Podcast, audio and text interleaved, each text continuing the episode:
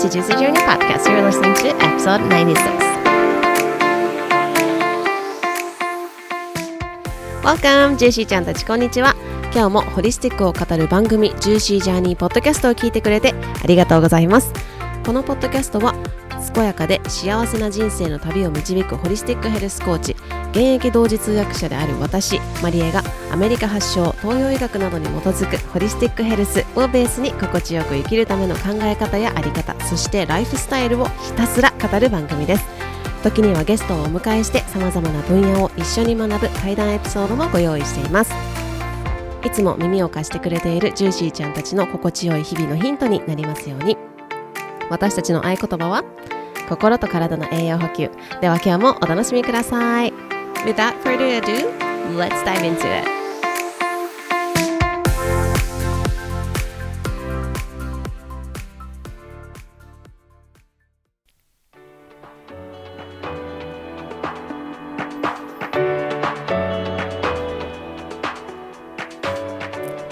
Everyone, thank you so much for tuning in to another episode of Juicy Journey Podcast. It is episode 96. 皆さん、こんにちは。今日も聞いてくれて本当にありがとうございます。エピソード96となりました。えー、間もなく100エピソードですね。100どうしようかなって今、あの、ふと思いついたんですけれども、どうしましょうかね。何かリクエストあったらぜひぜひ教えてください。はい、ということで、えっ、ー、と、このポッドキャストは毎週水曜日と土曜日の2回配信を、週2回配信をしております。えー、今日はですね、あのーまあ、水曜日はいつもウェネ、ウェ、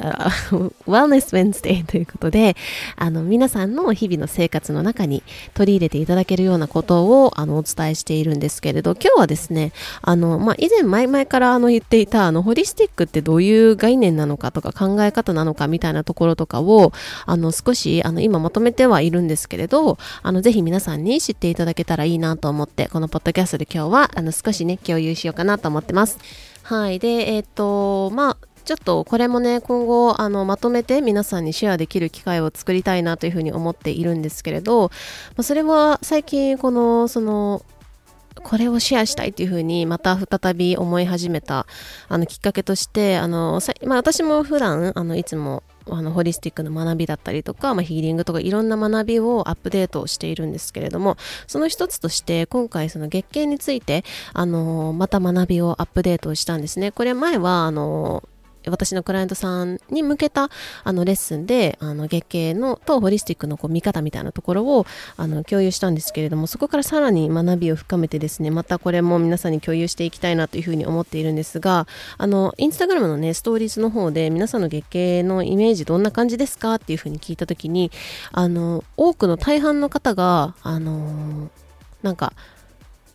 辛いものとか大変なものとかこうなんだっけなあとはあのルーティン化しててなんか何とも思わないみたいな感じの方が多かったんですね。で実際にその、まあ、今ねあの調べるとインターネットとかで調べるとなんか黄体ホルモンがとかこういう時期にこうなってこうなってっていうあのグラフあるじゃないですか ああいうグラフとかあとはその、えー、この例えば排卵期には排卵期の後、まあ、生理前にはあのすごい食欲があのあの上がってきてみたいななんかダイエットがみたいな話になると思うんですけど その前にその体っていうところの作りだったりとかあのなぜ今これが起きていてどのように起きているのかとかあっていうのをその、まあ、もちろんそういうねなんかホルモンの関係っていうのももちろんそうなんですけどそれも私のあの講座で触れていきたいなと思っているんですけれどもそれよりそれよりももっとこう引いたあのホリスティックの見方ホリスティックなそのアプローチというか、見方をすることによって、なんかすごいね、私の体の中で今こんなことが起こってるんだっていう、めちゃくちゃ感動が起こるんですよね。で、私自身、今まで、その、もう本当に何年も前から、その月経っていうのは、なんかこう、この時期に被っちゃ嫌だなとか、あとはなんかこう、来てしまったとか、なんかすごいこう気分が落ち込んだりとか来る前はすごいこう体がなんかね、あの、は、あの、な、何？あの、むくんだりとか、頭が痛いとか、そういうなんかことで結構なんかそのネガティブなイメージを持って、私自身が持っていたんですね。うん。で、それで、そうなんですけど、私がその実際にホリスティックっていうところを学び始めたりとか、こういう学びをどんどん深めていくことによって、もう本当にもうすごい、あの、感謝が溢れるというか、本当にもう感動するんですよ。毎回体に。もう本当すごいなっていう。で、その感動をしていると、やっぱりなんか、あの、なんだろうな、自分の体っていうところをなんかこう大切に思えるというか、自分っていうところに、こう自分のね、なんかあなたはあなたのままでいいとか、自分は自分のままでいいんだっていう心でそういうふうに思うっていうのも、あの一つ大切なんですけれども、もう一つとして自分を知ってあげる、自分のその、あの、どういうことが得意かとかでもちろんそうなんですけど、体の中で自分が持っているこの物理的な体で、どういうことが今ここで起きているのかみたいなのを知るっていうのってすごく、あの、自分の中中に自分に対するこう愛情だったりとか、自分を大切にしよう、大切にしたいんだっていうふうに思ったりとか、っていうね、気持ちが本当に溢れてめちゃくちゃ感動するんですよ。この、あの、月経の学びは。なので、皆さんにぜひ、あの、シェアしたいなというふうに思ってますし、やっぱり、その、あの、月経っていうのを経験している人たちもそうだし、あとその周りの人にも知ってもらいたいなというふうに思ってて、まあなぜこの話をね、あのインスタグラムとかであのアンケートを取っていたかっていうと、私のあるお友達がですね、その子はあの男の子なんですけれども、あの、彼女がいて、彼女と一緒に住んでるんだけれども、あの、毎月、その、時期になると、彼女との関係がすごい悪くなるんだよねって。で、なんかどうしたらいいかなっていう相談を受けたんですね。で、彼は私がこういうホリスティックのことを、あの、やってるとかは知らない、あの、全く知らない人なんですけれど、あの、そういう相談を受けたんですね。で、まあ、その時に、あの、まあ、彼もすごい悩んでいると。で、もう今後なんかどうなるのかななんか僕たちの関係みたいな感じまで言ってると。毎月毎月だから。で、その、それってね、その子もすごい、あの、辛いと思うんですよ。自分はどうにもできないし、そのことを分かれないっていうところですごく辛いと思うんですけど、でも、その本人、その彼女ですよね、の、の、こう、辛さっていうのが私はすごいわかるんですよね。うん。だってそんな自分がこうイライラってしちゃって、その誰かに当たってしまうとか、その関係がいつもこうなるっていうところに対して、あの、罪悪感もあるだろうし、私のめちゃくちゃ想像ですけれど、私が、まあ、そういう時期だった時は、あの、すごい罪悪感もあるし、なんかそういう自分もその好きになれないっていうこともあったし、またこの来てしまったこの時期が、みたいな、っていうのもあっ、たんですね、私は。だから、その彼女も、その同じように、その彼と同じように苦しんでるんだと思うんですよ。で、かつ、その彼女の方は、その体的なところ、肉体的なこう負担があるわけなので、もっとその苦しいというか、それに加えて人間関係っていうところがこう苦しくなっているんですよね。なので、そこをね、こう、もちろんライフスタイルとかで、あの、この月経っていうところは、あの、まあ、完全になくなりますっていうのは、それは私は責任を持って言うことはできないんですけど、それは先天的なものもあるだろうし。だけれども、その、あの、後天的なところだったりとか、あとは、日々こう、なんだろう、もう、だんだん例えば年齢とともに、最初な、あの、劇が来た時はそんなに大丈夫だったのに、あの、まあ、年齢を重ねるごとに、まあ、薬手放せませんとか、っていう状態って、それは体からの必ずサインだし、それによって、あの、体によって、やっぱり人間関係だったりとか、キャリアとか、そういう、まあ、いろんな自分の心の栄養素っていうところも、どんどんこう、あの、ダブルパンチを受けるというか、うん。でも、これは、やっぱり一番私があの、私も経験してきたし、クライアントさんを見ていてすごく思うのは、やっぱり自分のことを知っていくっていうことがすごく大事で、その月経っていうのも、ただ、あの、排卵してそれがいらなくなったんで、あの、血液が出ますっていう、こういうめちゃくちゃ、まあ、簡単に言うとそうですけれど、そんなレベルのことが起こってるわけではなくて、ものすごいことが体で起こってるんですよね。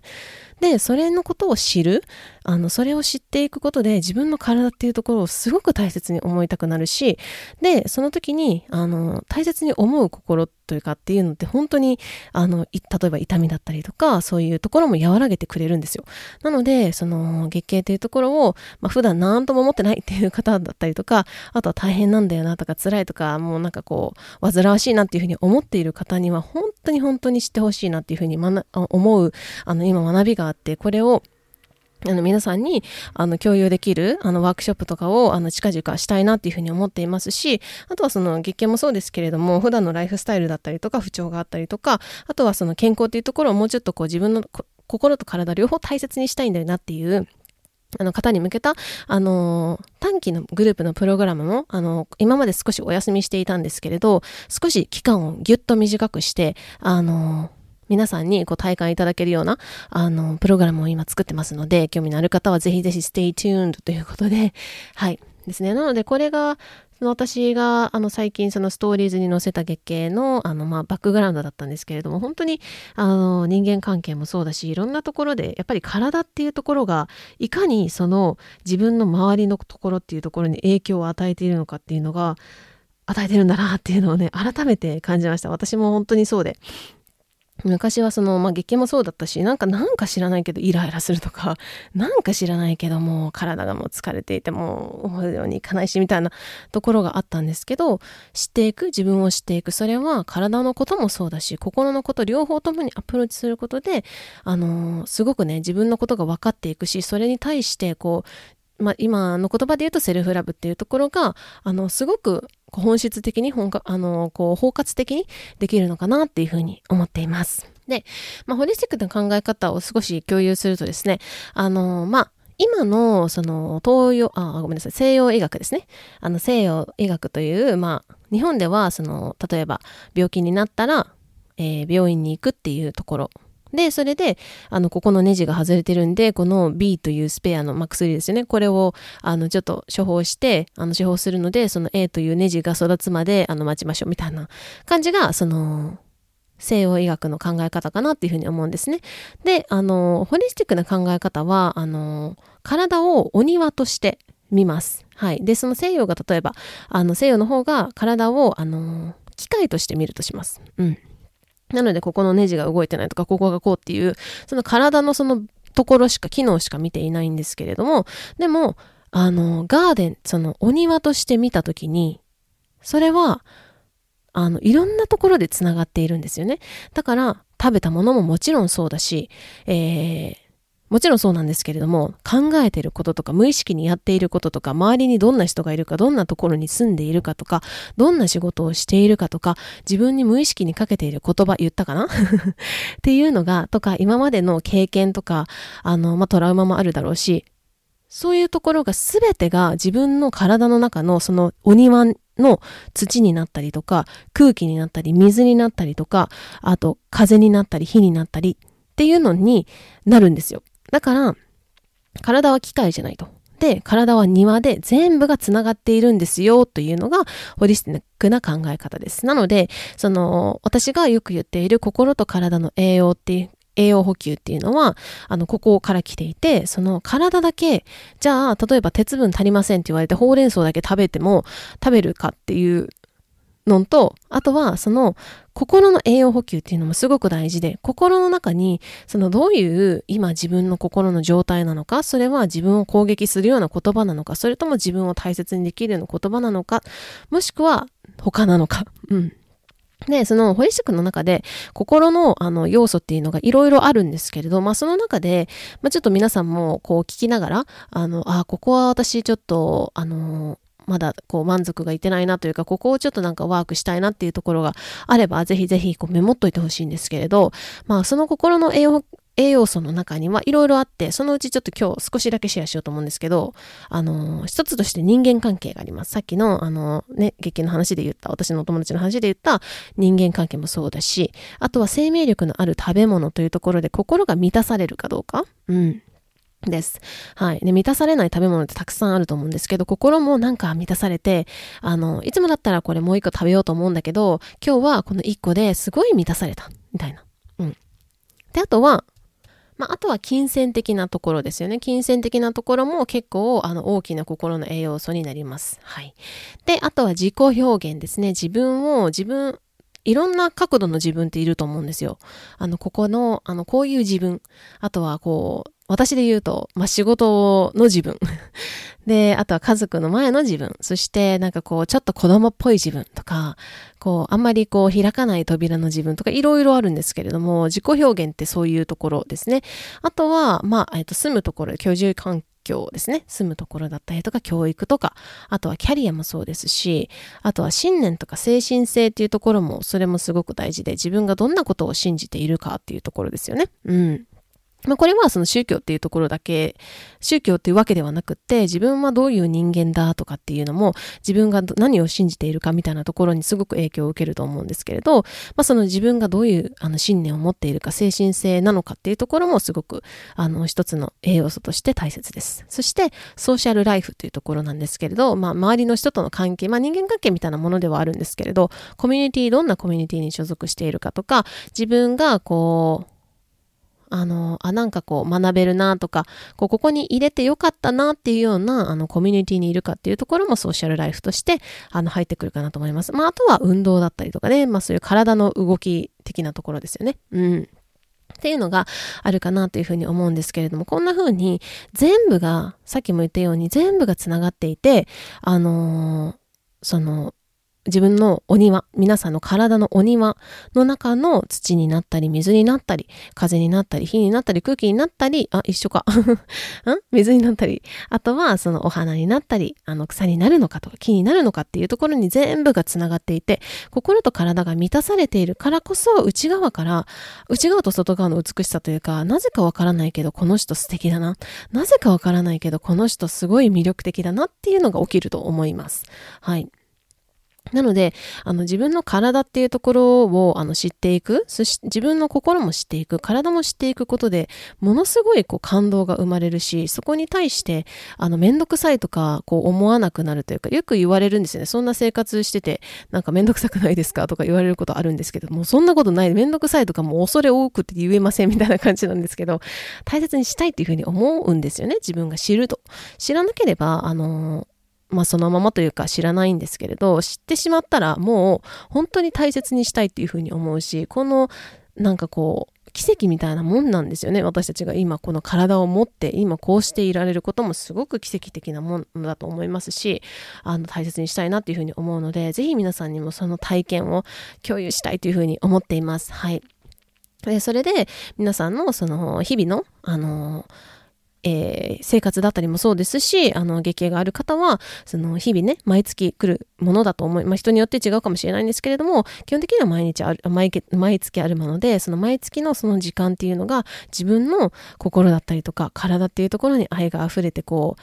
はあ、もうなんか感動するみたいな、そんな時間をあのお届けしたいなっていうふうにも思っています。なので、ぜひぜひ皆さんちょっとお知らせをお待ちくださいませ。はい。ということですね。で、まあ私たちのその体っていうところはお庭ですよっていうふうにお伝えしてたんですけれど、そのいいろんな、あのまあホリスティックな考え方として、その病気だったりとか精神的、肉体的、どちらの病気っていうのも、えっ、ー、とその五感からですね、あの五感の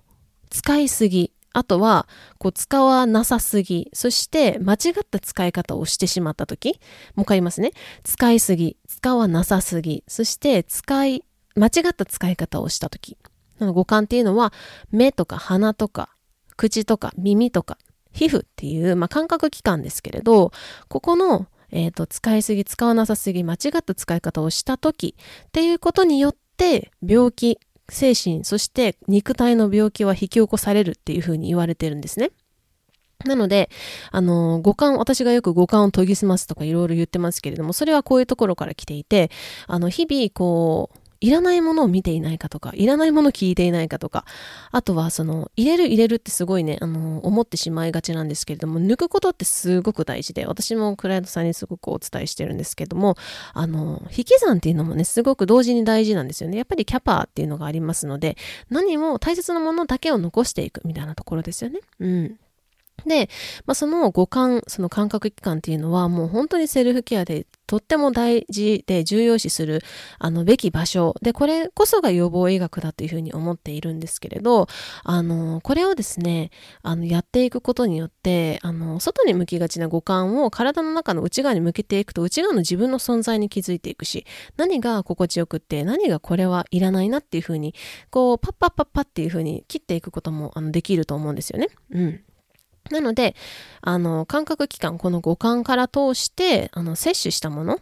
摂取っていうとなんか入れ、なんかすごい物理的に入れるっていう印象あると思うんですけど、見るものもそうですし、聞く、聞くものもそうなんですけれども、これは意識もしくは毒素に変換されるというふうに言われます。なので、自分の必要のないものが毒素にね、変換されてしまうこともありますし、使いすぎてしまったりとか、あの、誤った使い方をしてしまった時、その時に毒素に変換されて、それが肉体だったりとか精神の病気というところの原因になりますよということです。なので、あの、代替医療としてアメリカとかではですね、あの、音楽っていうサウンドヒーリングとか音楽療法っていうのが結構盛んに使われていますし、まあアメリカではこういうね、セルフケアってすごくたくさんあるんですけど、アロマセラピーとかマッサージとかいろんな、まあ、芸術鑑賞もそうだと思います。一つのセラピーみたいなところですよね。うん。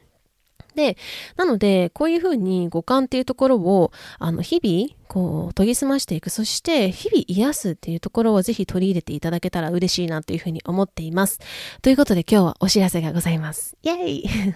Finally! ということで、えっ、ー、と京都とサウンドと抹茶というところをお伝えしていたんですけれど、えー、心と体で今ここを味わい尽くすメディテーションということで、えー、京都で3月25日の土曜日ですねに開催します、えー、もう本当にね冒頭にもお伝えしたかもしれないんですけれどもあの昨日を迎えたように感じる新年だと思うんですが、早くも2023年の4分の1が過ぎようとしています。え現代に生きる私たちは毎日をね、過ごすだけで何かと忙しい日々を送りますよね。こう目から、耳から、鼻からはちょっと違うかな。目から耳からいろんな情報が入ってきて、口もそうですね。うん。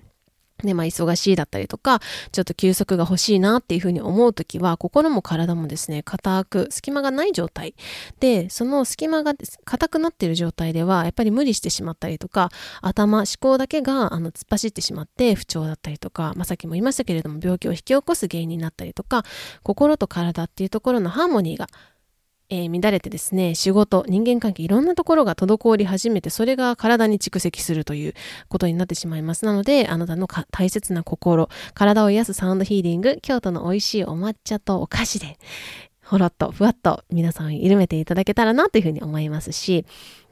やっぱり緩めた時、緩んだ時こそ自分の中に湧き上がってくる内側のエネルギーっていうのはあるんですよ。なのでこれをですね、ぜひそれがどういう感覚なのかっていうのを、その皆さんの感覚で、あの体感で感じていただくことで、それを体で知っているから体感として、皆さんの日々の中に取り入れていただけると思いますし、そんなあの時間と空間をあの京都の町屋で一緒に過ごしていただけたらなというふうに思っています。五感を癒すことはね、最高のセルフケアだと思います。えー、なのでぜひ、あの詳細はですね、この番組詳細欄にリンクを貼っておきますので、ぜひ見てみてください。3月25日土曜日の、えー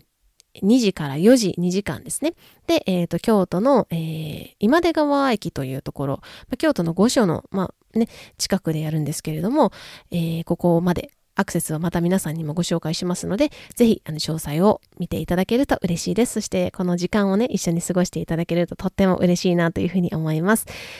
えー、ということですね。なので、またご質問とか何か不明点とかあれば、私のインスタグラムだったり、メールアドレスにメールをしていただけたらなと思います。一緒に、えっ、ー、と、皆さんとお時間過ごせることを楽しみにしています。ということで、今日も、えー、聞いてくれて、最後まで聞いてくださって本当にありがとうございました。皆さんの一日が癒される、そんなジューシーな一日になりますように。Thank you so much and I will see you next time. Thank you so much for listening to the end. 最後まで聞いてくださり本当にありがとうございます日々の心と体の栄養補給のヒントになればとっても嬉しいですぜひお友達とシェアしていただいたり星マークポチ番組のレビューを残していただけるととっても嬉しいです I hope you really enjoyed the episode alright thank you so much again for listening I hope you're having a juicy day I'll see you next time bye